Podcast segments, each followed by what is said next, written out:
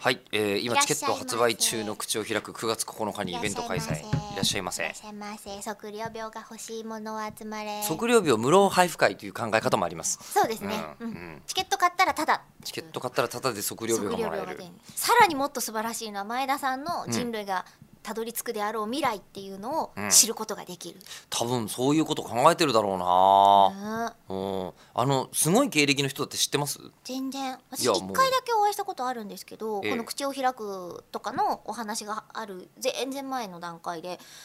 すごい面白い人だなっていう印象で止まってるんですよあのミュージシャンなんですよね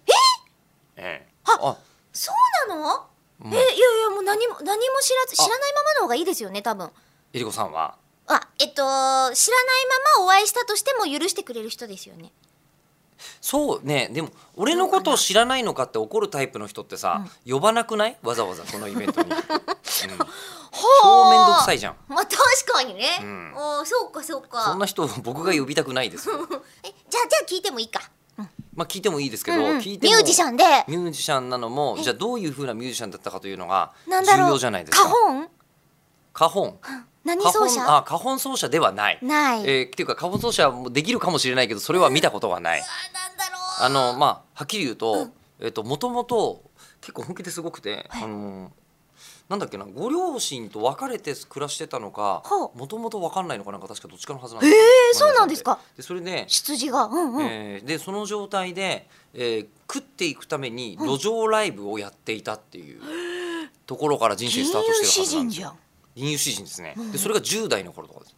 おーでそこがスタートになって、あの今配信サービス数ある中で、はいショールームあるじゃないですか、うんうんショールームって、まあ、もう言ってしまうとこう投げ銭システムと言われる、うんうん見ててそこでいかにやったかみたいな、うんえーことでこう対価を得るシステムじゃないですか。まさにもうそれはもうまさ路上ライにブだそうで、もう人は人を応援するのが好きなんだからそれをちゃんとこう可視化しようよみたいなうんうんことでできてるのがショールームなんですって。